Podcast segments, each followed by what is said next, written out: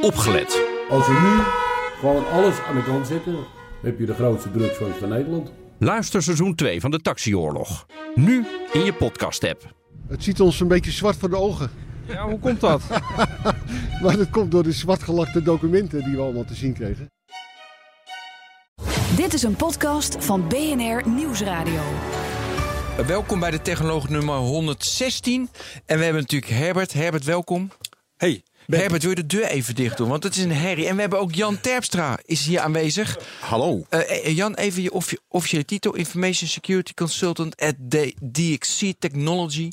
Digital Shepherd en Professional Photographer. Ja, Mooi, dat is je LinkedIn. Eh, we, gaan het hebben over, eh, we gaan het hebben over CAPTCHA. Onder andere ja. Ja, En en, wat over erbij AI en eh, wanneer ben je nu een mens en wanneer kan een, een computer het beter, daar gaan we het over hebben. Toegangscontrole, toegangscontrole, over dat kunstmatige intelligentie komen we te spreken. Misschien zelfs uploadfilters. uploadfilters. Wordt een hele veelzijdige uitzending. Maar het begon allemaal Podcast. omdat Herbert en ik ons kapot ergeren en niet een beetje aan captcha's. Dat we hele tijd een, een, eh, een, eh, hoe heet dat, verkeerslichten moeten. We zitten Google alleen maar slimmer. Etalages, Etalages, verkeerslicht. Ik word gek van die gasten. auto's. Bushokjes. bushoekjes, auto's. En, maar zelfs al toen het gewoon schuine letters waren, joh, het, het, het lukte me nooit. Ik, ik ben daar zo. Die waren ook al heel moeilijk. Die waren ook al veel te moeilijk voor een mens. Ja, werden steeds onscherper en, en ja, Ik vind het wel leuk, want ik heb, vervormder. ja, ik heb die wikipagina eh, heb ik gelezen over dat CAPTCHA. Toch wel leuk, maar het begon, het begon al vrij vroeg. Kan je me een beetje de geschiedenis in, Ja, het inbrengen? is eh, ooit eh, door iemand door Carnegie Mellon eh, bedacht. In het jaar 2000 is die term ook eh, gebruikt, hè, CAPTCHA. En dan moet ik het even voorlezen. Het is een completely automated Turing test to tell computers and humans apart. Zo. Die, ja, is dat de afkorting? Want ik had dat de afkorting had ik opgeschreven, maar Ja, die heb ik ook niet even... Ja, Ik had hem zelfs uit mijn hoofd geleerd, maar dat kan, ik nog niet, kan ik nog niet meer bewijzen. We geloven er je niet mag hem later in, eh, in de, de podcast misschien nog even eh, Ja, doen we het over. Ja. zeggen. Of ik het nog Eh, die, die term is in 2000 geroepen door iemand van Carnegie Mellon en een oud collega van mij bij IBM. Eh, hoe zit dat? Ehm, ik ga even een klein stukje terug in de, in de, in de theorie. Want al in 1936 heeft die meneer Turing, hè, die, die T Ja. van CAPTCHA, dat is, staat voor Turing, Alan Turing. heeft Alan Turing een wiskundige informaticus eh, bedacht als eh gedachte-experiment en ook als experiment om iets te automatiseren. Ehm, een proef om te kijken of een machine intelligent gedrag kan vertonen en in hoeverre dat intelligente gedrag te onderscheiden valt van het gedrag van een, eh, een mens. Dat is in 1950 beschreven en uitgewerkt in een artikel in het blad Computing, Machinery and Intelligence. En dat staat inmiddels bekend als de Turing-test. En daarmee kun je vaststellen met redelijke zekerheid dat degene aan de andere kant van het communicatiekanaal dan wel een mens, dan wel een machine is. Of liever gezegd dat het geen mens is. Of het Ja, een hond of nou een ja, machine die, die hele Turing-test, daar zijn de meningen langzamerhand over verdeeld. Ja, hè? Dat, eh, eh, en, en hoe efficiënt en effectief of hij nu nog is, dat weet ik niet. Want met de, de opkomende machine learning en intelligentie wordt het natuurlijk ook steeds eh, moeilijker om dat onderscheid te maken. Eh, er zijn nu al AI-bots op chatkanalen en op, op helpdesken die eh, zo verregaand ingaan op jouw menselijke communicatie dat het dat je echt denkt van er zit gewoon een Ja. meneer of een mevrouw aan. Ja, waar dan? Want ik, kom die, ik zit natuurlijk altijd te testen. Dat doet iedereen. Je gaat, als je een chatbotje hebt, ga je gelijk testen. ja. Oh, er zijn zulke leuke verhalen over. Daar ga ik straks eventjes over uitpakken. Ja. Maar jij eerst. Ja, nee, maar ik wil weten, waar vind ik die dan? Want ik, ik- het, het valt mij altijd tegen. Die chatbots die vind je onder andere als eh, gratis gebruik proefobject bij Watson van IBM. Daar kun je echt zelf gewoon een chatbot eh, configureren, afvuren en die mag je dan een bepaalde tijd gratis gebruiken. Daar zit natuurlijk achter dat jij die chatbot gaat gebruiken en daarmee ook de intelligentie voedt van het hele achterliggende systeem waar die Tuurlijk, chatbots ja. op draaien. Maar het is een ontzettend leuk. Maar is die echt experiment. Ja, die is echt heel goed. En mijn eigen werkgever DXC is bezig om een helpdesk bot te ontwikkelen. Waarbij je reguliere vragen kunt stellen aan een, eh, aan een kanaal en dan krijg je antwoord. Ja, nee, en maar de intelligentie van die antwoorden die is verbazend. verbazing goed. Maar Watson, hè? Ja, nee, maar, nee, maar, toch, maar, nee, maar het is een specifieke taak. Dus Zeker, een Precies, dus dat wil ik zeggen. En dan weet je, je gaat even van die specifieke taak af. Een helpdesk of een andere, weet je, het aansluiten van een, nieuwe, van een nieuw abonnement. Kijk, dat is specifiek. Ga je er even vanaf, dan heb je hem zo. Dan is de intelligentie En meteen dat, nul. en dat was mijn vraag. Nou, dus dat waar vind maak ik, even een mens? zijstapje van eh, eh, de CAPTCHA en, en meneer Turing naar een iets, iets, iets groter begrip. Dat is eh, de zogenaamde big data, de artificial intelligence en de machine learning. Ehm, ik heb daar een hele specifieke mening over. Die wordt niet altijd in mijn omgeving op prijs gesteld. Maar ik denk dat het verzamelen van big data en daar artificial intelligence loslaten een heilloze zaak is. Want die big data is ongestructureerd.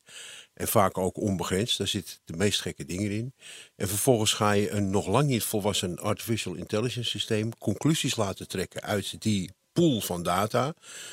Eh, big data, big lies, zegt men wel eens. Ja. En vervolgens ga je daar misschien wel een zakelijke besluit op nemen. Of misschien wel een politieke Of een besluit. sociaal besluit. Denk Sociaal aan predictive policing. Ja, maar je, je kan ook bijvoorbeeld eh, zeggen van ja, we hebben nu zoveel data over, eh, eh, over het weer en over het klimaat. Laten we daar nu eens artificial intelligence op loslaten en kijken welke oplossing eruit komt. Dat is in mijn ogen is dat een heilloze Als het zaak. gaat om het beïnvloeden van het Ja, klimaat. daar waar het gaat Nou ja, om. er zijn toch hele goede voorbeelden waarbij dat wel werkt.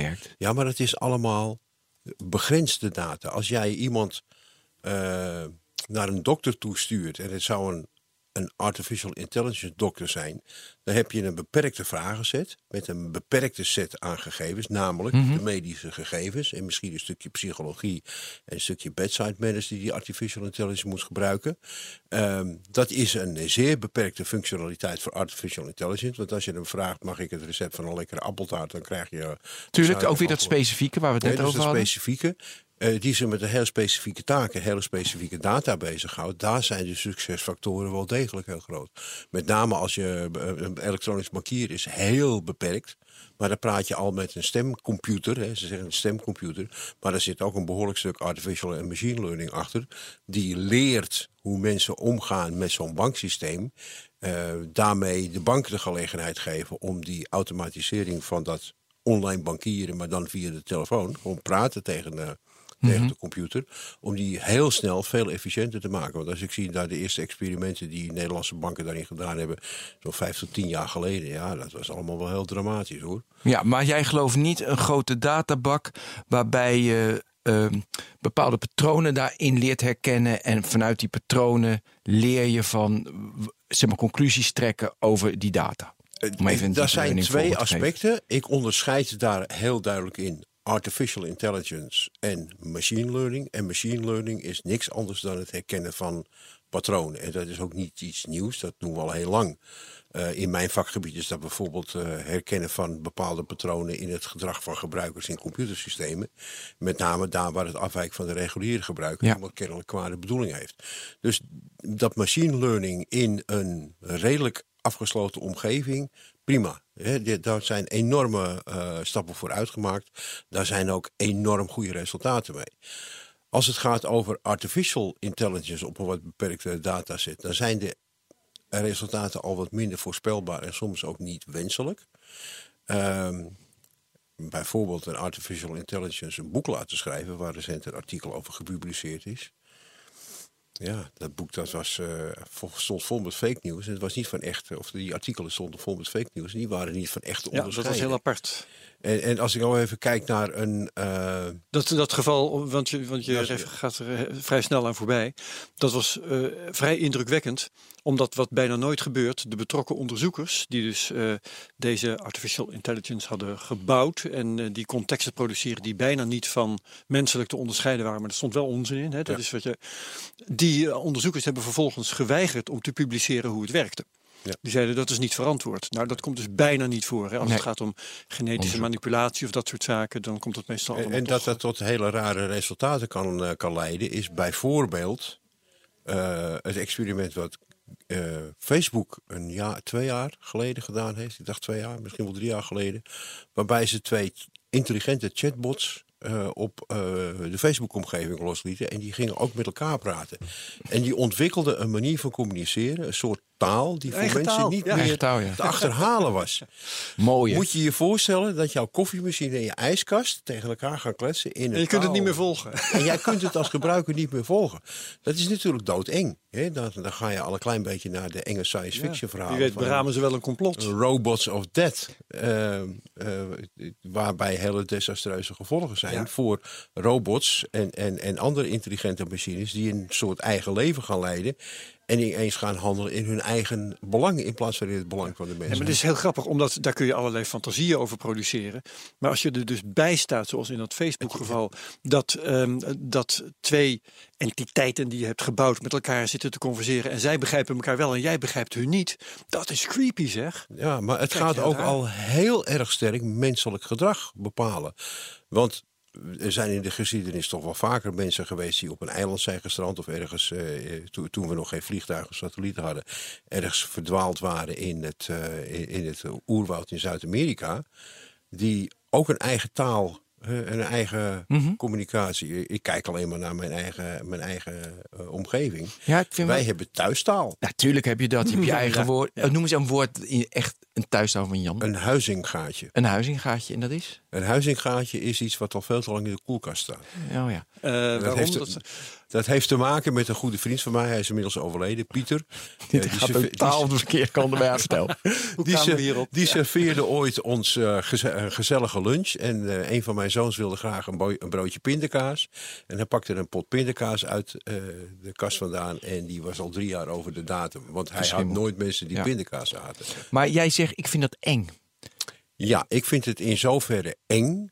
Eh, dat het gedrag van die twee eh, geautomatiseerde processen bij eh, Facebook en het schrijven, die artificial intelligence die dingen schrijft die volkomen onwaar zijn. de kans bestaat natuurlijk dat zoiets straks daadwerkelijk in het daad- eh, dagelijks leven wordt gebruikt, waarbij de gevolgen niet direct te onderkennen zijn, maar grootschalig kunnen zijn. Ik noem klimaatonderzoek, ik noem het voorspellen van eh, eh, uitslagen van verkiezingen. Eh, ik noem het voorspellen van menselijk gedrag. Bij de laatste Koningsdag in Amsterdam en bij de Gay Parade in Amsterdam Mhm. is gebruik gemaakt van artificial intelligence voor crowd management. Om ervoor te zorgen dat de mensen die in Ja? de stad kwamen, niet allemaal via het Centraal Station, maar ook bijvoorbeeld via het Amstelstation of via Station Zuid de stad in Ja, en dan sluit je iets af en dan gaan mensen ergens anders Ja, naartoe. en, en dat is een relatief beperkte set. Maar moet je nagaan als je het, het hele verkeerssysteem in Amsterdam op die manier zou gaan managen. En er gaat iets mis omdat een sensor de verkeerde interpretatie geeft van gegevens. Of het kernsysteem eh, een besluit neemt wat logisch is voor het systeem. Maar wat in ons menselijk gedrag niet herkend wordt. Of in ons menselijk gedrag niet het juiste effect Ja. heeft. Waardoor de hele ringweg vol staat. Maar die politieagent met die pet maakt ook fouten. En heb jij voorbeelden? Dus ik, ja, ik ben veel minder bang daarvoor. En heb je voorbeelden dat het, ja, dan, dan waren we al met z'n allen dood geweest, maar dat het, des, dat het wel gevaarlijk is. Echt desastreus van dat je denkt van dit Ik heb gaat fout. geen praktijkvoorbeelden waar dat grootschalig tot ellende heeft geleid.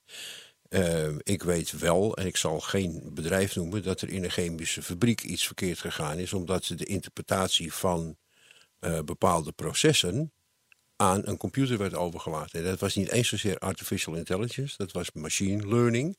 En die machine learning heeft niet de juiste dingen gedaan. En er kon op het laatste moment een explosie van Ja. een of andere reactorvat eh, worden voorkomen. Ja, het- Oké, Dus- en het vaste voorbeeld is natuurlijk, eh weet je, automatic trading op de beurs. En dan gaat alles naar beneden. En nu bij min 10%, dan wordt je automatisch gestopt. Want Ja, ja veiligheidsventielen in zo'n systeem zijn. eh, Ja. zijn- Nou ja, en, en dan zijn dingen die misgaan zijn natuurlijk heel vervelend. Maar aan de andere kant, dat zijn de leermomenten daarom. waarop het Goed wordt zo. verbeterd. Ik, ik- ik denk dat het in de toekomst misschien een stuk beter wordt. Maar grootschalige beslissingen overlaten aan een zelfstandig opererend artificial intelligence is in mijn mening geen goed idee. Omdat elke zelflerende entiteit die enige intelligentie is, vooral ook uit zal zijn op bescherming van zichzelf en zijn eigen belangen. En dat kan haak staan op de belangen van de eigenaar, de belangen van de maatschappij. De belangen Is dat van noodzakelijk? Want je kunt hem toch zo programmeren dat hij dat niet doet? Er zijn theorieën, die komen dan vooral uit de science fiction, dat ieder systeem met enige intelligentie uiteindelijk zichzelf ontwikkelt in een entiteit die primair aan zijn eigen belang denkt. Ik kan me daar iets bij voorstellen, maar eh, ik, ik, het zou mij verbazen als dit bewezen was. Dat het echt Het zijn zo theorieën. hè. moet Het is, zijn. Ja. het is nog niet bewezen, maar het zijn theorieën. En het lijkt erop dat. eh, als, je, eh, als je heel nauwkeurig kijkt naar wat er gebeurde met die twee botjes bij Facebook. Dat die dus bezig waren om hun eigen bestaan zo optimaal mogelijk in te richten. door een eigen taal te ontwikkelen. Dan heb je al de eerste stap naar het prevaleren van eigen belang boven de beheersbaarheid door de menselijke toezichthouder of eigenaar. Ja. Dus daar zit al een heel klein aspect in van eigenbelang. En Ja, ja. Als je dat niet, zeg maar, in de basis van het systeem, in het ontwerp van het systeem, echt heel goed onderkent dat dat een mogelijkheid is, Ja. dan kan dat uit de hand lopen. Wij kwamen hierop toen we over captures Ja. begonnen. Zullen we daar even naar terug gaan? Ja, nou, wat ik eigenlijk eerst wil doen, want dat heb ik aangekondigd. Ik, ik wilde het over eh, eh, grappige verhalen over eh, chatbots. Mhm. Die wil ik even kwijt, omdat ik het nou eenmaal heb gezegd dat ik het zou doen. Ehm Eén is eh, in Gödel Escher Bach, dat beroemde boek Ja. van Douglas Hofstadter. Daar staat het verhaal dat studenten hem op een gegeven moment eh, eh, de- ergens bijriepen. Zeiden, hier moet je even kijken, we hebben hier een Turing-test. Dus je kunt, gaan, je kunt nu gaan kijken welke van deze systemen een computer is. Die, die, jou, die probeert menselijk te zijn. En dat is hij toen gaan doen. En toen bleek aan het eind van het verhaal dat ze het helemaal hadden omgedraaid. Het waren allemaal mensen die probeerden zich als computers te gedragen. Ja. En dat was een, dus een fantastisch omgekeerd Dat is ook al experiment. lastig. Ja. Ja, ja, ja. Dus dat is één. En het andere is, eh, want ehm, we doen alsof eh, chatbots heel erg intelligent moeten zijn eh, om eh, voor mensen te worden aangezien. Maar dat is natuurlijk helemaal niet waar. De allereerste, Eliza van Weizenbaum heet- was het geloof ik hè. Die werd al door heel veel men, nietsvermoedende mensen voor, eh, voor echt aangezien, voor een mens aangezien. En ik herinner me een geval. MSN had ooit eh, een, eh, een extensie die heette Bordje. hè, De, de. MSN chat, chatfunctie. Oh, sorry. En daar kon je Bordje bij Oh, ja, installeren. ja, ja. En uh, Bordje zorgde ervoor dat, dat jouw MSN automatisch ging antwoorden wanneer anderen met jou contact zochten. Dus dan deed Bordje voor jou het woord. En ik heb een keer van iemand die ik verder niet nader zal, uh, zal identificeren, heb ik een hele printout gezien. Van uh, iemand die dus met hem contact had gezocht. En uh, nou, die hele conversatie, dat draaide uit op net uh, alsof het Eliza was. Op allerlei bekentenissen en intieme details en zo. Op IRC had je vroeger ook zo'n bot, ja. Ja, dus, dus uh, dat, Ja. dat komt heel makkelijk voor. Ja, uh, ik wil Ty noemen van Microsoft, die dus zeg maar fout ging. En hoe erg was dat? Dus die hebben ze er, eraf gehaald. Was dat die bot die Ja. fascistische taal Ja, ging uitstaan? ja. ja. En ik wil even verwijzen naar de, de Big Five op BNR. Die hebben twee weken geleden een uh, vijf dagen lang over artificial intelligence. Super boeiend. Oké. Echt, die, ik heb ze alle vijf geluisterd. En ik wil ook dat onderscheid weet je, tussen narrow AI, general AI, super AI. Want dat, halen we vaak door elkaar. En dat super AI, dat ze een eigen identiteit krijgen. En Ja. ja. ver weg. We hebben het heel veel over narrow AI nu. Daar zijn we over uit één specifieke taak. Nou, hoe gevaarlijk kan dat zijn als je gewoon in als je, uh, weet je, als het algoritme uh, gewoon zeg maar, helder is en, je, ja. en, dat is, uh, en dat is openbaar. General gaan we steeds minder toe. Ja, als je het maar goed controleert. Maar even verwijzen, Big Five. Echt, Ja, echt ja. top, top, En top. nou wil ik- heb ik nog een hele hoop vragen over captures. ja, daarom. We moeten terug naar Er captures. is nog- nog één opmerking die je over de AI wil maken. Er is een heel groot verschil tussen AI die zich bezighoudt met verzamelde data en AI die zich bezighoudt met menselijke interactie. Want dat laatste Mhm. is voor AI heel erg moeilijk. omdat En, je bedoelt met de, en dan bedoel je de reinforcement learning? Ja. Oké, en de- mag ik even, die, die, hebben, we- die hebben we ook een keer in de podcast. Nee, maar die is echt heel erg leuk. Dat vertelde, ik ben zijn naam kwijt. Die vertelde een fantastische voorbeeld. Die hoogleraar Delft was met pensioen anderhalf jaar geleden in onze podcast. Die vertelde met robotjes die met wereldkampioenschap voetbal meedoen. En die Pieter Jonker. Pieter Jonker. En dat was, vind ik zo mooi verhaal. Die stoten elkaar aan. En dat- ja, als je omvalt en je stoot elkaar aan, dat moet je niet hebben, want dan heb je verloren. Dus hij had geleerd, je mag elkaar nooit aanstoken. Je mag elkaar nooit aanstoten. Dus wat deden die robotjes? Ze gingen leren, leren, leren, leren. En ze renden in één keer van het veld af op de bank. Want als je op de bank zit, stoot je elkaar nooit aan. En dan val je niet om. En dan verlies je zeker Goed, niet. hè? Ja, dus zo. Dus de reinforcement learning zijn hele interessante Heel interessant. voorbeelden. Ja, Eh, ja. Oké. eh, Even terug naar de captcha. Ja, Captcha. ik wil weten, hoe ze werken. Want ehm, en vooral die laatste, want we hebben ze gehad met letterherkenning. Nou, dat wordt niet meer gedaan, want dat, eh, ja, de computer was beter geworden dan wij eigenlijk hè, daarin. Mag ik nog heel even terug naar die eh CAPTCHA? Vooruit dan maar. Wanneer is de, eigenlijk de eerste oer-CAPTCHA ontstaan? Enig idee? Ja, dat, was, dat stond op Wiki. Dat was toch in 2001? Ja, maar als je Uit mijn hoofd zeg ik teruggaat naar 300 na Christus, dan stelde de katholieke priester Abba. Apollo dat de duivel niet kon knielen om te bidden, want hij had geen knieën. Dat verhaal is een eigen leven gaan leiden, want als je geen knieën hebt, kun je ook een stoepje of een drempel niet op. En dat is onder andere de reden, ik meen dat dat in Macedonië nog een eh, gebruik is, dat de huizen een stoepje en een hele hoge drempel hebben. Want die duivel heeft geen knieën, kan niet over die drempel heen stappen en kan dus jouw huis niet in. Dus in feite is, is, dat, Bizar. de- de- is dat de eerste captcha. Heeft geen knieën omdat hij bokkenpoten heeft of Heeft zo? Is dat het? Ja, ja, ja, dat bokken hebben wel knieën trouwens hoor. Maar Ja, maar goed, de overlevering van die meneer Abba Apollo, zoek hem maar op op internet. Die heeft daar een hele thesis over geschreven dat de duivel geen knieën had. En dat is een soort met van volksgeloof uit ontstaan. Van een hoge stoepje, hè, drie treetjes Ja. en een hoge drempel.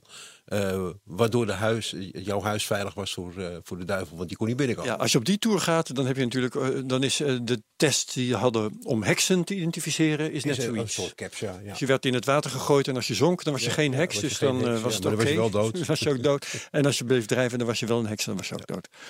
Even kijken, de, de oorzaak, hè, de, de reden voor captcha's is in principe om echt om botjes, dus geautomatiseerde processen, eh, te filteren uit jouw website, uit jouw klantensysteem of uit jouw, nou ja, noem Ja, het maar op. zodat ze niet op geautomatiseerde wijze accounts gaan afsluiten. Dat ja, is meestal een van, de, gaat. ja, een van de belangrijkste redenen was dat je bij die gratis eh, e-maildiensten, onder andere Hotmail, dat je daar een account kon aanmaken en dan kon je aan iedereen e-mail sturen. En Als Ja. je nou maar een geautomatiseerd proces had, dan kon je de- de 20 accountjes aanmaken en na 10 keer spam sturen waren die 20 accounts verdwenen. Dan maakte je er geautomatiseerd eh, eh, de 20 nieuwe aan.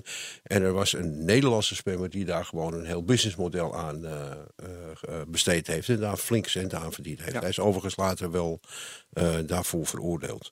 En hetzelfde heb je natuurlijk met Dropbox en dergelijke. Want Met als je Dropbox, een geautomatiseerd gratis account kunt afsluiten, dan heb je zo terabytes en terabytes aan opslagruimte waar je wel wat mee kan. Ja, nou, wat is er toen bedacht? Een soort Turing-test. Eh, in eerste instantie was dat eh, je kreeg een eh, plaatje met lettertjes, want dat plaatje was voor de toenmalige computers eigenlijk heel moeilijk te interpreteren. Ja. Je kreeg een plaatje met lettertjes 1, 2, 3, 4. En als je erin tikte 1, 2, 3, 4, dan eh, kon je dat dus als mens herkennen. Rob een robotsysteem of een geautomatiseerd systeem zou dat niet kunnen. En dat betekent dan, oké, je bent een mens en je hebt toegang tot... In die tijd werd nog gezegd, hè, computers kunnen geen patronen herkennen. Dat kunnen mensen alleen. Nou, dat kunnen ze heel goed. Hè? Ja, intussen, maar toen was dat echt nog wel een probleem. Dat was wel een probleem. Eh, toen werden die systemen slimmer en die konden wel plaatjes herkennen, want die konden patronen herkennen, die konden gezichten herkennen, die konden zelfs landkaarten herkennen of eh, onderwerpen op foto's. Dus dat ging men toen doen, dan ging je die, die, die, die letters een beetje vervormen. En je deed daar vaag op de achtergrond nog wat andere letters en dan was het wat lastiger herkenbaar. En daar begint onder andere eh, ben jouw frustratie van potverdorie kan het niet lezen. Eh, leuke bril trouwens, nieuw. Dankjewel. Eh, ik kan het niet lezen. Eh, want het is, het is zo raar en, en scheef in elkaar gezet dat ik er niet eh, Ja. als Ja. mens. En druk Toen ik kreeg je ook die knop, eh op knop, verversen. nog Ja. een keer, nog een keer. En er zijn Ja. wel gevallen geweest dat ik, Geef me er gewoon- eentje die ik wel kan lezen. dat ik echt vijf, zes keer op dat stomme knopje heb moeten drukken om ervoor te zorgen dat ik een leesbare capture Ja, had. je bent niet de enige. Hebben we allemaal gehad. Is het nou een L of een hoofdletter I? Of een is het, ja, ja, en dat Ja. veegje, is dat nou een puntje op de I? Of is het misschien toch dat veegje, is dat het, het, het, het, het dakje van een 1? Ja, er zit een D of een O Heel frustrerend. of een 0. Ja. Ja. Nou, toen kwamen de sommetjes. Hè. Geef het antwoord 2 plus 3 is 5. En dan moest je intikken 5, maar dan in, in letters. Dat was al wel een opgave voor, eh, voor heel veel computers. Maar ook daar zijn wel weer geautomatiseerde systemen van. eh, Even, toen kwamen R. Wie is R? Dus wie deed dat? Want nu is het eenmaal Google, Google, Google, Google. Nou, er waren een, volgens mij wel een stuk of zes, zeven verschillende bedrijven die eh, modueltjes aanboden. En wat was het op- businessmodel van die bedrijven? Eh, die verkochten dat als licentie. Ja, oh, oké, licen- ja, voor WordPress had je gewoon een plugin. Ja, voor WordPress had je Grappig. een plugin. Voor, eh, je had een JavaScriptje met een library waar je dat mee kon maken. En dat draaide dus fysiek op jouw eigen eh, infrastructuur, op jouw server. En dat werd aangeboden aan je klanten. Ehm, vervolgens kwam eh, Google met een dienst. En die heette CAPTCHA en dat was versie 1. Die is vorig jaar eigenlijk de nek omgedraaid omdat die niet meer van deze tijd was. Eh, Ik kijk altijd naar systemen. Zijn- ze, voldoen ze nog aan de stand en techniek? Nou, dat deed het al niet meer. Eigenlijk al sinds 2016 was het wel duidelijk dat datgene wat door Google in die CAPTCHA werd gestopt, dat er heel veel slimmerikken waren die daar iets kon, voor konden bedenken om dat automatisch te herkennen. Dus dat werkt. Wat was het ook weer? Die, eh, dat, dus die versie 1.0? Dat Eh, was van gewoon het herkennen van zo'n plaatje. Oh, ook plaatje ja, nog. Ook plaatje. Nou, dan kreeg je, toen kreeg je eh reCAPTCHA 2. En reCAPTCHA versie 2. Die Waarom kwam er ineens Re voor? Dat weet ik niet. Dat zit in de Ik zie niet het Omdat je het steeds overnieuw moest doen. Ja, misschien wel. van Ja. bloedirritant ding. Misschien wel. Ja. Ik heb me niet echt niet ooit. Nee, ik heb het ook niet kunnen vinden, dus Nee, ik heb nooit afgevraagd, maar ergens zei Google: het is reCAPTCHA en wij hebben Hm. nu versie 2. En wat versie 2 deed, was eh, een beperkte analyse van wat jij deed om de interactie te doen met, eh, met dat plaatje. Want er is gewoon nog steeds een plaatje neergezet. En je moest op dat plaatje moest je klikken. En de handelingen die je uitvoerde om op dat plaatje te klikken, die werden eh, in de achtergrond werden Ja. die geanalyseerd. En als iemand als een speer naar dat vinkje ging en zei: Ik ben Ja, dus je muisbeweging. Ja, als een speer er Ja. Eh, of het, het ding werd ingeklikt zonder dat er enige muisbeweging werd Ja. gedetecteerd, dan kon je redelijkerwijs aannemen dat het misschien een geautomatiseerd systeem was. En dan zei het achterliggende intelligentie: hmm, ik vertrouw dit niet. En dan kreeg je alsnog zo'n plaatje waar je dan verkeersborden of een woord of iets dergelijks moest eh, Ja. herkennen. Ja, Nou, IP-adres keek ze ook naar. Hè? Dus zeg maar muisbeweging, IP, dat zat er ook nog achter. Ja. Nou, dat is meer, ja, ja, dat zat erin. En als je dan kijkt naar eh reCAPTCHA versie 3, dat is echt een heel slim systeem. Ehm, wat gebruik maakt van allerlei gegevens die verzameld worden over jouw gedrag op die website. En je kunt ook, eh, pardon. Als jij een, eh, een, een website hebt met vijf pagina's, kun je op elke van die vijf pagina's zo'n reCAPTCHA-module laden. En dan wordt het gedrag van de gebruiker daarop op, eh, op, op geanalyseerd. Ook de route die hij volgt naar de plek waar hij dat Ja. account kan maken. Ja, want iemand die eh, wat rondklikt op een website en uiteindelijk ergens terechtkomt waar hij wil weten, of heel gericht een zoekargument invult, dat is een heel duidelijk ander gedrag dan Dat is wel iemand leuk. die- Want wat je dan krijgt, eh, dat is dat je een van de grote voordelen van geautomatiseerd accounts maken, die ga je ondervangen. Namelijk dat het snel kan. Je, je dwingt de automaten om zich net zo langzaam te gedragen als mensen. Ja, en klopt. dat alleen al maakt dat het moeilijker schaalt. Ja. En die drie is alleen een vinkje. I'm not a robot. Toch? Die drie is een vinkje, I'm not a robot. Eh, maar het gedrag om tot dat vinkje te komen, Ja. wordt geanalyseerd. Maar er gebeurt meer, want het is mij opgevallen. Als ik op een website kom met zo'n reCAPTCHA V3 en ik gebruik Chrome, krijg ik bijna nooit een plaatje. Als ik met Internet Explorer of met Firefox op dezelfde pagina terechtkom, of vergelijkbare pagina's, krijg ik veel vaker een plaatje. Dus ondanks dat Google daar niks over zegt, zou je kunnen veronderstellen dat er ook in Chrome allerlei Ja. dingen worden verzameld over het gedrag van de gebruiker binnen de omgeving. Sowieso voordat hij op die site ook maar komt. En dat dat al bij Google bekend wordt gemaakt op het moment dat die reCAPTCHA wordt Ja. geladen. Dus de website waar jou zit, Ja. Laat de, re- de reCAPTCHA eh, Ja. op het scherm. En voordat jij ook maar je realiseert, oh, ik moet ergens op drukken, heeft die achterliggende logica al besloten, oké, uit de gegevens van de browser, het eerdere gedrag, de reactiesnelheid, kan ik nu destilleren, dit is een menselijke gebruiker. Maar dat betekent, precies, precies, dat ze dat niet alleen eh, te pakken nemen van eh, de automaten, maar ook van jou en mij. Ja. Priv- Ja. Privacy. Ja, precies. Ja, want ik vind dat toch wel een beetje eng. Want kennelijk ben jij Ja. dus te herkennen als mens. En in hoeverre jij ook te identificeren bent als individu. Dat weet ik niet. Maar er gebeuren, wel. dus, er gebeuren dus onder water in die captcha dingen. Die ik aan de ene kant heel voordelig vind. Want ik hoef niet allerlei plaatjes en puzzeltjes eh, te bekijken en op te lossen. Maar wat ik aan. eh, hè, en, en, eh, Ik wil daar vergif op innemen. Dat, eh, ik bedoel, denk maar aan handschrift. Dat de manier waarop jij de muis hanteert, dat dat jou identificeert. En dat de Ja. manier waarop ik Ja. de muis hanteer, de hele dag door, hè, dat dat mij identificeert. Dat Ja. kan toch niet anders? Eh, Ja, wat ik- dat, ja, dat betreft, ik heb in het verleden, toen ik bij mijn vorige werkgever IBM werkte in de Verenigde Staten, ooit een heel groot project gedaan met handtekeningherkenning. Hm. Eh, dus ik begrijp enigszins hoe het mechanisme van die handtekeningherkenning eh, gaat. Maar het begint bijvoorbeeld bij handtekeningherkenning al. Iedereen die zijn handtekening zet, die doet eerst even zo'n lusje in de lucht voordat je die pen op het papier gaat. Nou, ook zelfs de beweging van dat lusje, de snelheid, de hoek, de druk, dat werd allemaal eh, geregistreerd. Dat is bekende technologie. Dat- Ik, ik praat nu over 1987. Hm. We zijn inmiddels eh, ja, 30 jaar verder, Ja, 32. 32 jaar verder. Maar Dus heb je die, dat- die, die, die, ana- dat analyseren van bewegingen, van biometrie.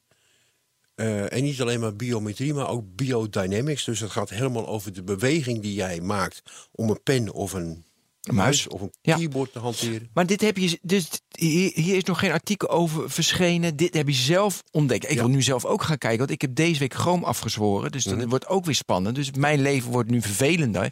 want ik moet al die, die, die klote stoplichten weer Ik, ik, kan het niet met zekerheid zeggen, maar ik heb echt het hele sterke vermoeden dat er in Chrome een soort met van contradeel. ja, ik, een maar ik vind hem heel logisch. een soort met van partnerstukje zit voor.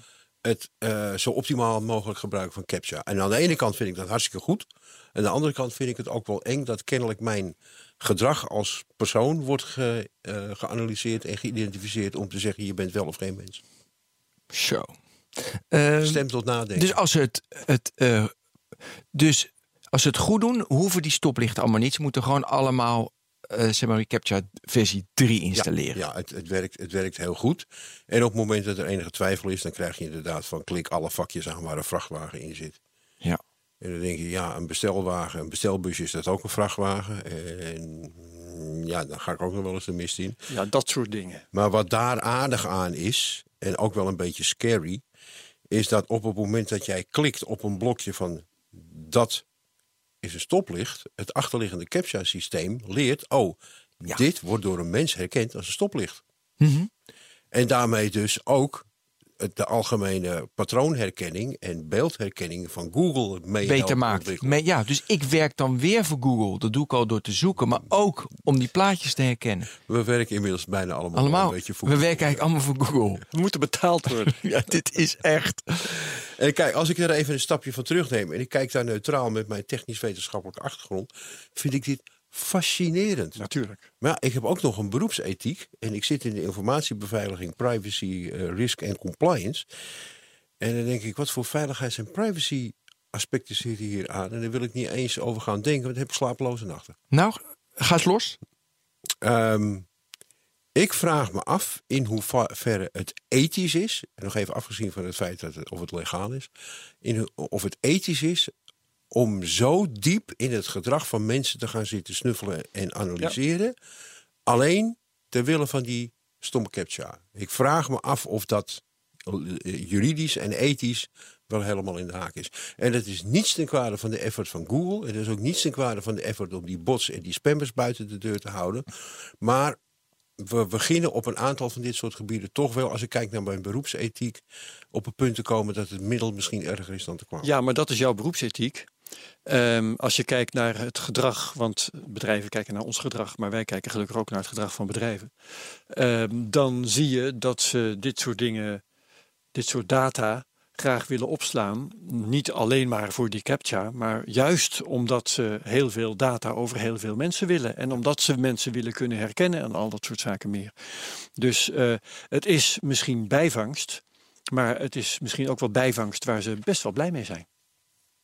Eh, dat denk ik, want ze zullen niet die gratis recapture dienst aanbieden als daar niet een zakelijk voordeel voor Nou, zit. ja, precies. Dus. Maar goed, eh, jij vraagt je af of het ethisch is. eh, maar je eh, zei Ja. ook nog in een bijzin, afgezien van de vraag of het legaal is. Ja. Kun je daar iets zinnigs over zeggen eigenlijk? Of mag je dat niet? Ehm, ik, ik ben geen jurist, dus Nee. ik, ik hou me even op de vlakte. Ik weet wel hoe de, de, de AVG, de GDPR, in elkaar zit. Ja. En ik weet dat het verzamelen, verwerken en opslaan van aan gegevens die te herleiden zijn tot de natuurlijke persoon aan bepaalde voorwaarden is. Toestemming. Ja. Ja, en wij geven dat toestemming. Geven wij toestemming? Ik weet, Ja, ik heb toch ooit, heb ik waar geef gewoon- je allemaal toestemming Ja, voor? Niemand eh, weet dat ooit, natuurlijk. Toen ik, me, met- Ja. toen ik in 2006 mijn Gmail-account aanmaakte, heb exact. ik ergens een vinkje aangezet. En, Ja. en En dan ga je. Daarmee heb ik mijn hele ziel en zaligheid aan Google verkocht. Ja, dat eh, zou kunnen. Ja. Maar ik weet dat niet zeker, want als je die eh reCAPTCHA tegenkomt op een andere site dan die van Google, Hey, weet ik niet of die overeenkomst daar wel voor geldt. We kunnen nu weer de hele Google Ja, rant. maakt niet uit. De- de- Nee, Ja, we kunnen de hele Google Gaan doen. Want wat, is nou zinloos. interessant? Ja. Nee, het is zinloos. Want ja, je weet, wat, je, wat je zelf ziet, Herbert, weet je wel, startpage. Ik heb deze week, het is ook weer, doe weer Ja. een maand, even Chrome helemaal, zeg maar, niks met Chrome te maken hebben. Ik heb nog steeds mijn Gmail. Dus, maar je speelt al met alternatieven. Waarom is er geen goed alternatief? Ik denk dat de eh, investeringen in tijd, mankracht, eh, En dan het business en dan kennis. business achter. tijd, mankracht, kennis. En ook gewoon de middelen, de financiële middelen, om iets te maken wat min of meer equivalent is aan reCAPTCHA versie 3. Dat het een enorme investering is. En Google besch- beschikt al over al die data. Ja. Dus de stap om die data te gaan aanwenden voor eh, het goede doel reCAPTCHA was helemaal niet zo moeilijk te nemen. Maar als ik eh, Joop Computers uit Hillegom ben en ik denk ik ga dat nu eens opnieuw bouwen, dan ben ik waarschijnlijk over 100 jaar nog bezig. Hetzelfde Ja. zie je in andere aspecten. Uploadfilters. Het bouwen van uploadfilters, het bouwen van firewalls, het bouwen van antivirus. Er zal niet meer een nieuw antivirusbedrijf eh, ontstaan. Want de hoeveelheid data die je moet gaan verzamelen om een succesvol antivirusproduct te maken, dat is menselijkerwijs onmogelijk. Dus we zullen het moeten houden bij de grote eh, aanbieders die we eh, nu hebben. Dat zijn er vele en Ja. die, die doen dat allemaal heel goed. Alleen Google heeft gewoon een enorme voorsprong vanwege het feit dat je zo- zo'n echt zo'n ontzettend goede search engine hebben. Waar heel veel mensen gebruik van maken. En ook een additionele diensten. Waarvan het gebruik en, en de informatie en de gebruikersdata weer terugvloeit naar die enorme database van Google. En dat draai je ook niet meer terug. we Dus die kunnen- andere vier, vijf bedrijven, wat je zei van die het aanboden, die zijn allemaal nu weg. Dus, dus nu alleen nog maar. Nee hoor, er is nog steeds, je kunt nog steeds zelf een, eh, een captcha met overeenkomst met de oude puzzeltjes oplossen. En, Oh ja, die zijn er ook nog, maar niemand Die zijn er gebruikt nog die licentie voor die WordPress plugin, die kun je nog steeds Ja. kopen. Alleen er is nu ook een WordPress plugin die gewoon eh, in de achtergrond een reCAPTCHA uitvoert. Ja. Wacht eens eventjes, Eh, ik heb een idee. Ehm, de, ik noem ze maar de bad guys eh, eh, voor het gemak. Hè. Die zijn nu helemaal ingesteld op die modernste captchas van, eh, van Google. Die moeten er nu zelf in gaan ontwikkelen. Nee. Oh. Wat gebeurt er als je nu als ehm nietsvermoedende eh, websitebeheerder, je geeft accounts weg voor weet ik veel, e-mail of, of webspace of wat dan ook. En je gaat weer terug naar die ouderwetse lettercaptchas. Volgens mij is er geen crimineel meer die die aan kan. Of Ja, die, nou, hebben, die hebben dat moduultje om dat te herkennen nog wel ergens op het hebben ze nog wel draaien Ja, in de vergeten hoek. Kijk, wij, wij, wij kijken naar de softwareontwikkeling van grote bedrijven zoals Microsoft en, en ik dacht even, en misschien Google. werkt security by obscurity Maar je hebt aan de, aan de schaduwzijde heb je, eh, heb je mensen met minder goede bedoelingen. eh, eh, getikte hobbyisten met een ziekenfondsbrilletje. Ja. En, en, en, kleine crimineeltjes, en grote georganiseerde criminelen.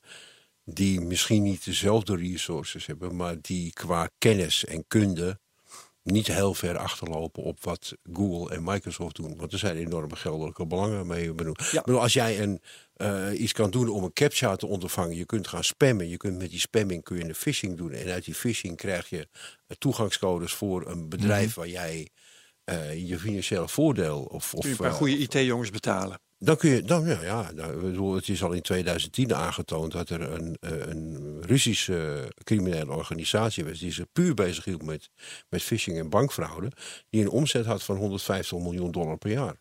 Wauw, ja. En dan praat je over bedragen waar je al een programmeurtje van kan inhuren. Ja. Dus het- weet je, de, de zakelijke belangen voor bedrijven als Google, Facebook, Microsoft, Twitter, nou noem ze allemaal maar op, die zijn natuurlijk gigantisch. Want zij willen hun klanten houden en ze willen er zeker van zijn dat ze niet slecht in het nieuws komen. Maar aan de andere kant is er een hele ja, alternatieve economie met minder goede bedoelingen. Waar de belangen misschien niet zo groot zijn, maar wel heel groot. Ja. Dat de een of andere oligarch toch eh, wel graag wel weer wat wil gaan vissen. Want eh, anders dan kan hij de, de, de tuinman en degene die zijn zwembad schoonmaakt niet meer betalen. En zijn uh, maîtresse. En die ook, ja. Eh, eh, en de toekomst is ehm, dat ik zo herkend word dat ze echt weten, dit is altijd Ben. Ja, ik moet nu nog een vinkje zetten, vind ik al niet meer erg. Dus dat is, dus eigenlijk is reCAPTCHA is over een tijd, dat, dat hoeft bijna al niet meer, want ze herkennen. Die, die ontwikkeling van het eh, herkennen, analyseren en, en ook vooral correleren van gedrag. Eh, zou het zomaar kunnen zijn als je achter de ene computer zit dat je geen reCAPTCHA meer krijgt. En bij de andere, een ja. andere computer. Ja. En jouw gedrag is zo evident gekoppeld aan jou. Dat je ook op die computer die je nu op dit moment gebruikt, misschien één keer een reCAPTCHA moet invullen. En daarna is jouw gedrag gekoppeld eh, aan jouw persoon, Ja. ook op die andere computer. Ja. En eh, dat vind ik ook wel een beetje een eng idee. Wat zijn de gevolgen van dat dat is? Eh, als ik naar het goede kijk, is dat we steeds minder last krijgen Ja. van sp- spammers, spammers en bots en dergelijke Ja. die daar misbruik En van daar maken. steeds minder voor hoeven doen. En steeds minder voor hoeven doen.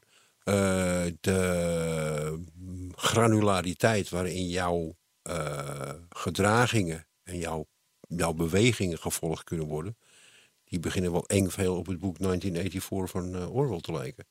Dus daar zit, daar zit wel een, eh, ja, vind ik, een ethische kant uit. En ik, ik hang heel erg aan mijn beroepsethiek. Ik eh, probeer mijn beroep op een kreukbare wijze eh, uit te voeren. Eh, maar dit gaat echt wel over het randje van het, het acceptabele voor wat betreft gebruik van privacygevoelige data. Niet dat ik eh, Google daarmee kwade bedoelingen toedicht, want die hebben eigenlijk alleen maar het belang om, om, om de investeerders en de aandeelhouders tevreden te houden. En dat doen ze door hele vooruitstrevende technologie in te zetten.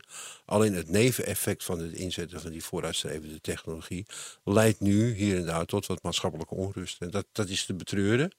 Ehm, kan je Google dat verwijten? Dat weet ik niet. Ik bedoel, Nee. het, het, het- het is nu eenmaal zo dat er eh, vrij forse maatregelen nodig zijn om niet dat hele internet te laten dichtslippen met phishing en bots en allerlei andere rotzooi. Dat betekent, Zouden er andere manieren voor zijn? Eh, ja, eh, dan kom ik weer even terug over iets wat een paar jaar geleden heel erg een buzzword was: een internetrijbewijs. Niemand mag meer anoniem op internet. Ja. Dat zou het alternatief zijn. Ik weet niet wat voor maatschappelijke onrust we daarover krijgen. Kijk, ik vind het goed dat eh, fout gedrag eh, en, en, en eh, criminaliteit dat dat van internet geweerd wordt. Maar de relatieve vrijheid die jij als individu hebt om dingen op internet te doen en te gaan zoeken naar, ik, ik, ik zoek een nieuwe rijschool, ik zoek een reis, ik zoek een nieuwe computer, ik moet een setje balpennen voor mijn klasje bestellen. Het, het, het feit dat ik in al die dingen word gevolgd en mijn gedrag wordt vastgelegd, dat vind ik soms beangstigend. Ja, en ik vond destijds en, en nu eigenlijk nog wel een internetrijbewijs vond ik eh, ehm, een, een redelijk aantrekkelijke gedachte. Ook al omdat de vergelijking met het rijbewijs dat je nodig hebt voor een automobiel, die gaat in zoveel eh, opzichten op. Namelijk, je kunt door het op onoordeelkundige eh, wijze gebruiken van nou, auto of internet, kun je schade aanrichten. Weet je wel? Je kunt er ook inderdaad een hele hoop dingen mee doen die nuttig zijn voor een individu. Maar waarom zou je dat moeten doen op zo'n manier dat je ook heel makkelijk schade aan kunt richten? Hè? Dus waarom zou je niet eerst eh, goed ingepeperd krijgen en een examen moeten doen? Omdat op... Goed, dus dat is het, het verhaal voor. Eh, onderschrijf jij dat helemaal? Of eh, heb jij zelf ook van, nou, het gaat misschien allemaal wat ver als je dat zo zou doen? Ehm, het hebben van een internetrijbewijs en het 100% gecontroleerd toegang geven tot internet lijkt aan de ene kant een heel goed idee, maar je neemt een enorme hoeveelheid persoonlijke vrijheid weg. Ik wil Dat even doe je ook door mensen niet zomaar in een auto te laten wegrijden. Ja, dat, eh, dat begrijp ik. Maar eh, in een auto stappen en controleren waar iedereen naartoe gaat, dat vind ik toch wel twee verschillende dingen. Maar je hoeft niet te controleren waar mensen naartoe gaan. Dat doe je wel, maar- want dat doe je Ja. door die captcha, dat doe je, door, hè, dat doe je op dit moment. Als Ja, je nee, een maar- in- internetrijbewijs Jij zei een internetrijbewijs is eh, een alternatief voor het overal om ons heen hebben van captcha's en dat Ja. soort dingen. Ja. Dus dan beperk je Maar als je zegt alleen maar ik wil een rijvaardigheidsbewijs hebben dat iemand op internet kan. Hè, dus ik, ik ben in staat om internet te bedienen. dan is iets nog, anders dan een gecontroleerde toegang tot internet. Ja, en met een rijbewijs voorkom je natuurlijk niet dat mensen eh spamaccounts gaan eh, af, afsluiten. Ja, en ja, als een wilde blij- geautomatiseerd ja, ja. Dropbox. Het enige wat je weet is wie er dan eh, eventueel achter zit met het eh, internetrijbewijs. Dus een internetrijbewijs Maar ik is voorspel aan een levendige handel in valse internetrijbewijs. Ja, natuurlijk. Nee, volgens mij moet je een verkeersdiploma hebben. Dus, dus ook een internetdiploma. Zwemdiploma. Een zwemdiploma. Zwemdiploma. Dat is gewoon handig. Ehm, en voor de rest moeten we inderdaad zorgen, regulering, dat die bedrijven, tussen aanstekens, normaal doen. Eh, de wetten, eh, weet je, en daarom is de, eh, is de AVG goed. Tuurlijk, en ze gaan veel verder, want dat vinkje heb ik al gezet en dan gaan ze verder. Maar dat je dat goed controleert en proberen dat die excessen niet verder... eh, Er ja, zit nog niet- een ja, niet- betrekkelijk voordeel aan die nieuwe reCAPTCHA versie 3 ver- ten opzichte van reCAPTCHA versie 2. Eh, met name versie 1 en al die andere vergelijkbare en reCAPTCHA versie 2 waren voor eh, visueel gehandicapten heel lastig. Iemand Ja. die niet goed kan zien of totaal blind is en alleen maar een leesregel heeft waarin hij Ja, tekst kan lezen, die kan geen CAPTCHA oplossen. Ja, Die reCAPTCHA versie 3 leunt zo zwaar op jouw specifiek, bijna individueel te identificeren gebruik van de website, de computer, de hele omgeving waar je in zit, dat het ook voor eh slechtzienden bijna niet meer voor zal komen dat ze een reCAPTCHA over kunnen doen. Eh, tegenwoordig heb je ook een knopje dat je de ding kan laten spreken. Eh, dat is voor heel veel mensen ook een oplossing. Alleen daar zit dan weer iets in dat ze de stem zodanig vervormen dat men de waarschijnlijkheid dat het door een computer herkend wordt vrijwel onmogelijk maakt. Maar als jij visueel gehandicapt bent en dan een slecht gesproken Engelse tekst krijgt en je moet dan vervolgens op een vinkje drukken. Ja, dan ben je dubbel gehandicapt. Ja, dat is nee, ook sorry. kansloos. Nee, Ja. nee, dat, dat werkt niet. Ja. We hebben het eh, nou over die captures en zo. En eh, daarbij gaat het vooral over het correct herkennen van allerlei dingen. Eh, zijn we er al aan toe, Ben, om dat een beetje uit te breiden naar bijvoorbeeld uploadfilters? Ja, dat is goed. Ik wil nog, ik wil, ik wil nog heel graag weten wat. Dus nu herkennen ze je. En De, eh, met je bewegingen. Dus ze weten van, oh, dat is een mens. Ehm, maar straks kunnen ze zelfs. Kunnen, de computer wordt steeds slimmer. Tuurlijk. Dus wat is de volgende stap? We zeggen van, weet je, het is natuurlijk een red race is het. Ja, je bent, dus de volgende stap is niet alleen je bent een mens, maar ook nog welk mens je bent. Precies. Dus dan weet je, oh, dat is Ben. En daardoor is het oké. Ja, die, die betreffende persoon heeft Oh, zo'n maar dan kan iemand mijn ook nadoen. Dus dan is het gewoon, een robot kan dan ook echt... Nee, dat kan. Dus dat echt gewoon copy-paste van Ben. Maar dan praat ik natuurlijk over super nou, en- AI. en is ver weg, dat, is, dat is een extra groot risico. Want tegen de tijd dat je daarmee wordt geïdentificeerd en daar ook, ook gebruik Ja. van wordt gemaakt, dan is het simuleren van Ben is meteen ook identiteitsdiefstal. Ja. Ja. En niet alleen maar het imiteren van mensen. Ja, Van en het- dan, het- het dan ga je naar de een volgende, mens. ga je naar de volgende fase dat je een fysiek kenmerk gaat gebruiken. Bijvoorbeeld eh, scan van het netvlies of eh, een chip onder je duimnagel of eh, je vingerafdruk. Maar ook Iedereen chippen, yes! daar, ja, ja, ja ik, ik heb daar ooit eens een keer over gedroomd. Dat Hm. iedereen werd gechipt en wat voor gevolgen dat had. Dat je tot op de millimeter nauwkeurig wist waar iedereen was. Badend in het zweet wakker. Ja, dat was een hele, dat was een hele vervelende droom, kan ik je wel stellen. Een beetje een dystopische toekomst eh, uit, uit een of ander science fiction boek. hè, zou er zomaar in kunnen staan. Eh, maar, maar het feit dat jij dan die biologische kenmerken gebruikt om jezelf te identificeren als zijnde. Ik ben een mens en ik ben geen geautomatiseerd proces die 500 accountjes gaat aanmaken. Dat dat ook eh, ja, eh, zo op de persoon, eh, zo specifiek op de, aan de persoon gekoppeld is, is, is dat het bijna eng wordt, omdat ze dan echt letterlijk elke toetsaanslag die jij doet, eh, kunnen herleiden, analyseren eh, eh, Ja. en, en wat jij zegt ook kunnen simuleren. Mhm. De vraag is, moet je niet naar een totaal ander toegangscontrolesysteem? Ik pleit altijd voor bij toegangscontrole voor two-factor authentication. Eh, je zou ook in plaats van de reCAPTCHA gewoon kunnen zeggen... ik stuur nu een sms'je naar het telefoonnummer wat jij hebt gegeven. En dan kun je weer uit de reactietijd... en uit de snelheid waarmee die code wordt ingetypt... kun je ook wel weer herleiden... oh, dat is een echt mens of het is een botje wat op een, eh, op een eh, smartphone draait. Ja. En ook daar zullen ze wel. Het blijft een, eh, wat je zegt, een red race. Ik heb het liever over de wapenwedloop. Dat heb je aan het begin bij de virussen al gezien, die werden steeds slimmer.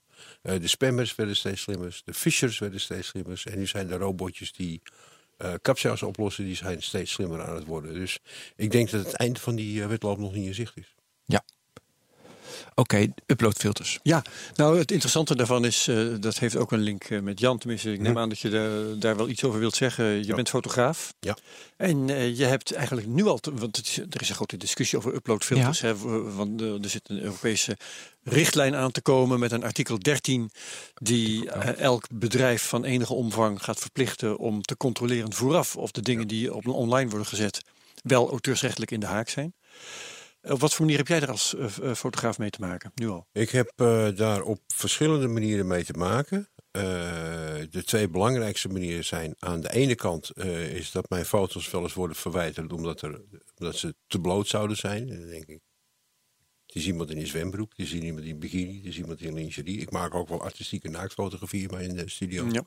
Eh, maar het is altijd zodanig gekuist en eh, eh, gecensureerd dat het door dat uplo- uploadfilter niet eh, zou eh, moeten worden herkend. Het viel me er ook op dat als jij zwart-wit foto's waar veel huid in te zien is, dat dat eh, meestal gewoon zonder problemen wordt geaccepteerd, bijvoorbeeld op Instagram. Er wordt gereageerd op En kleur. als, eh, en als dezelfde kleur en er zit veel huidtinten in en een bepaald percentage daarvan is huidtint, dat er dan kennelijk een achterliggend proces wordt getriggerd waarbij of geautomatiseerd of door de mens wordt eh, gekeken of die foto niet tegen het beleid is. Hè, dat er bijvoorbeeld te veel bloot te zien is. Ehm, daar heb ik wel mee te maken. En ik hoor van fotografen en eh, collega-fotografen en ook wel van, eh, van fotomodellen waar ik regelmatig mee samenwerk, dat zij daar toch wel behoorlijk vaak tegenaan lopen. Eh, er was iemand die had een bikini-kalender gemaakt, die had die op Instagram gepost. En de helft van de foto's werd gewoon gelijk verwijderd, want die waren veel te bloot, terwijl het keurige foto's waren. Het andere waar je tegenaan loopt, en daar ben ik bij eh, YouTube een paar keer tegen aangelopen, dat eh, stukjes van wat ik upload, dan wel het geluid, dan wel de film, het beeld of het geluid, onterecht wordt herkend als zijnde auteursrechtelijk materiaal van iemand anders. Dus ik ben gestopt met het maken van dat soort filmpjes voor YouTube. Want ik werd helemaal knettergek van. Want ongeveer drie op de vijf filmpjes werd gewoon door het uploadfilter tegengehouden.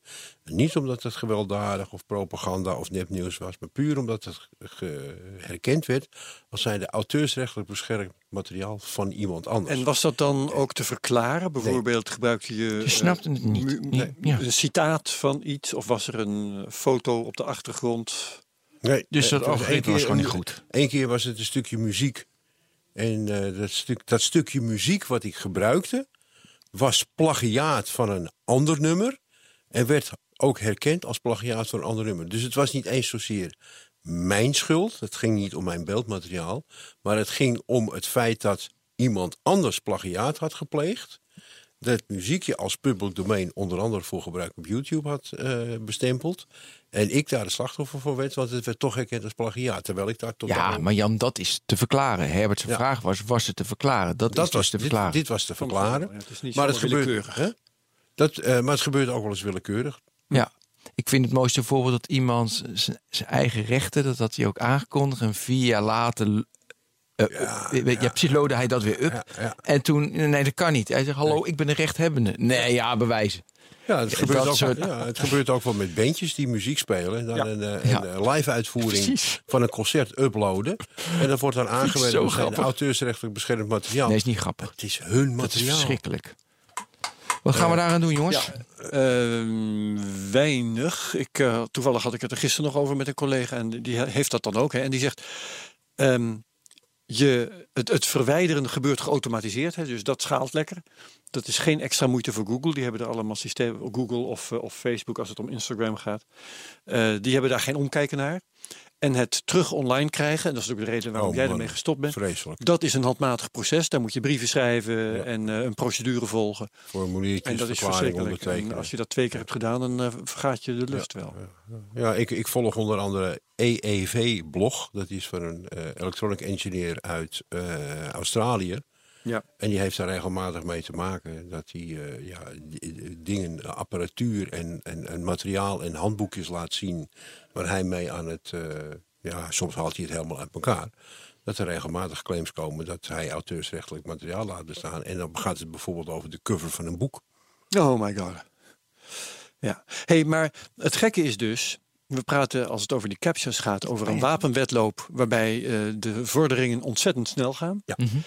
En hier is dat blijkbaar niet het geval. Nee, of is dit maar- moeilijker op een of andere manier? Maar nu komt er een wettelijke maatregel. Namelijk dat al die grote eh, bedrijven verplicht zijn om de uploads te checken op copyrighted materiaal. En ik voorspel je dat die ja, dat, er- dat, er- dat, dat, dat er doorheen komt. Eh, en ik voorspel je, als dat er inderdaad doorheen komt, dat de ontwikkeling van dat soort uploadfilters echt met een enorme eh, raketgang Oké. eh, gaat plaatsvinden. Ja, denk je Maar zo is dat de wij minder, als, als, als eenvoudige gebruikers die uploaden, minder klachten zullen hebben? Eh, ik denk Want- dat we meer, eh, eh, als dit Het enige even- belang van die grote bedrijven is dat zij niet in moeilijkheden raken. Dus zij zullen aan de veilige kant blijven. En misschien krijgen we wel meer klachten. Dus De incentive is niet dat ze hun filters verbeteren, maar dat er alleen maar dingen doorheen komen die in de haak zijn. Ik denk dat je dezelfde ontwikkeling krijgt als eh, eh, bij de captcha's. Dat waren vroeger hele ellendige dingen die niet goed werkten. Mhm. En tegenwoordig werkt het redelijk eh, eh, efficiënt. Hè? Het is niet zo heel erg verstorend. Diezelfde ontwikkeling zul je zien bij uploadfilters. Waarom? Ehm, oh, je, je, hebt, je hebt twee belangen. Aan de ene kant wil bijvoorbeeld YouTube niet elke keer een boete moeten betalen vanwege het feit Ja. dat ze auteursmerkelijk materiaal hebben gepubliceerd. Maar ze hebben er ook geen enkel belang bij dat hun gebruikers weglopen. Nee, dat is waar. Ja, maar kijk, ze, Dat is de incentive. Ze Ja, willen maar- wel dat wij gezellig blijven uploaden. uiteraard. En dat leuk Maar ik vinden. vroeg is waarom, want ik had al, ik wilde al vertellen als ik zie hoe, hoe slecht. Kijk, de belang is nu best wel groot met fake news. Ik denk even aan Facebook. Hebben we het vaak ook in de technologie hebben we het over gehad. Dat ze nu moeten al die mensen installeren die allemaal die verschrikkelijke foto's en video's moeten bekijken met mensen. En wij hadden het van dat kan toch gewoon met een algoritme. Waarom moet je het mensen? Ja, interpretatie. En daar moeten mensen dat doen.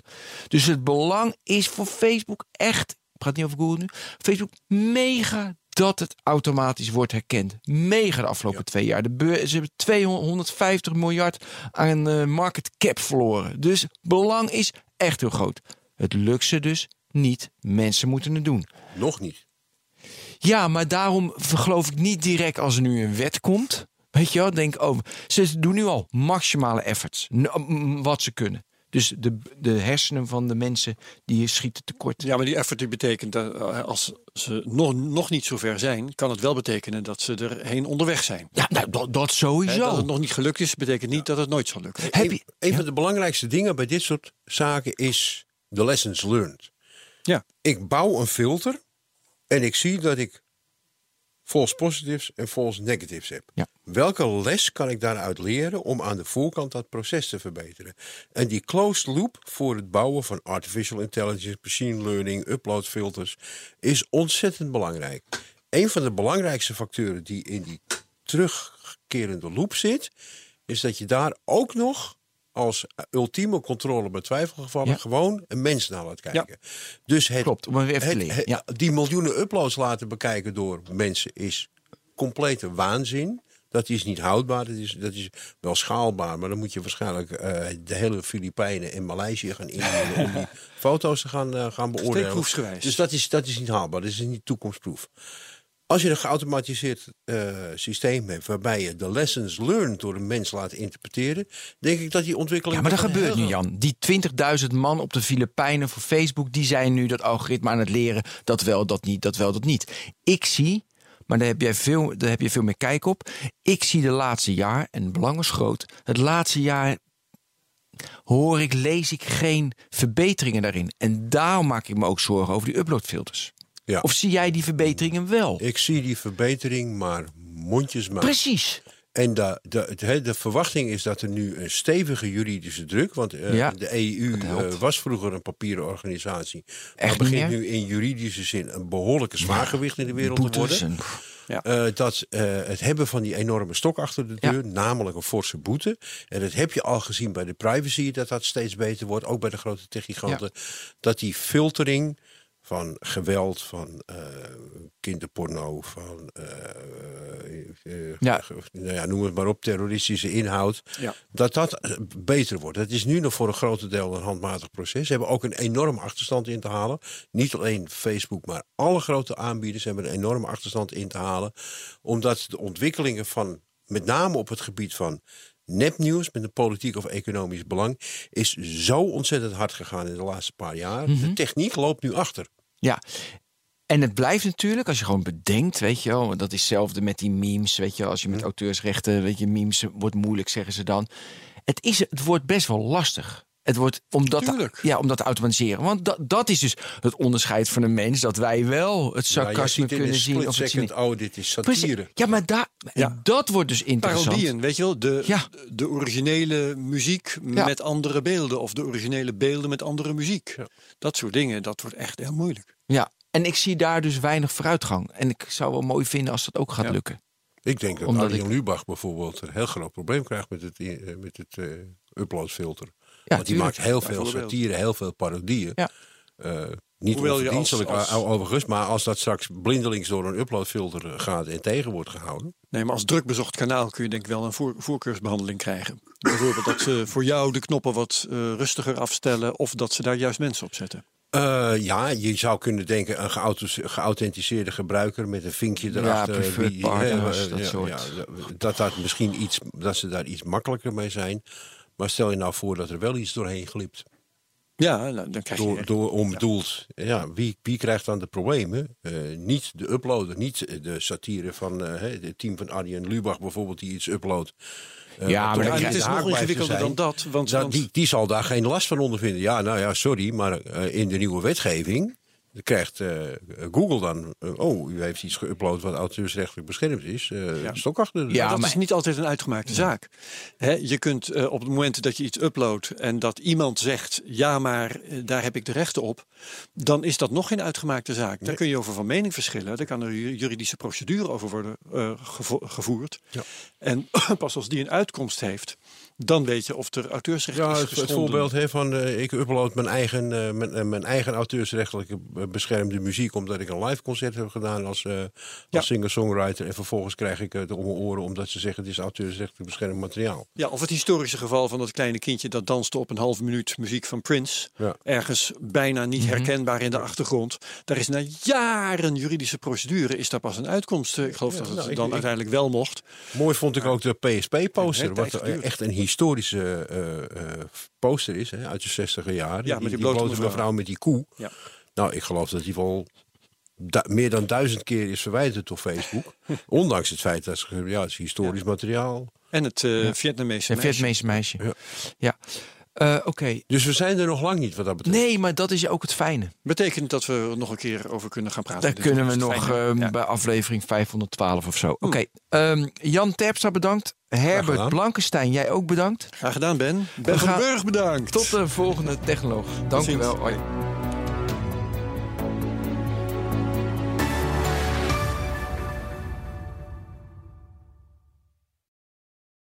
Ook Liesbeth Staats vind je in de BNR-app. Ja, heel handig. Luister live naar Kees en mij tijdens de Daily Move. Dan blijf je ook gelijk op de hoogte van breaking news en het laatste zakelijke nieuws. En daar vind je ook alle BNR-podcasts, waaronder de Perestrooikast. Download nu de gratis BNR-app en blijf scherp.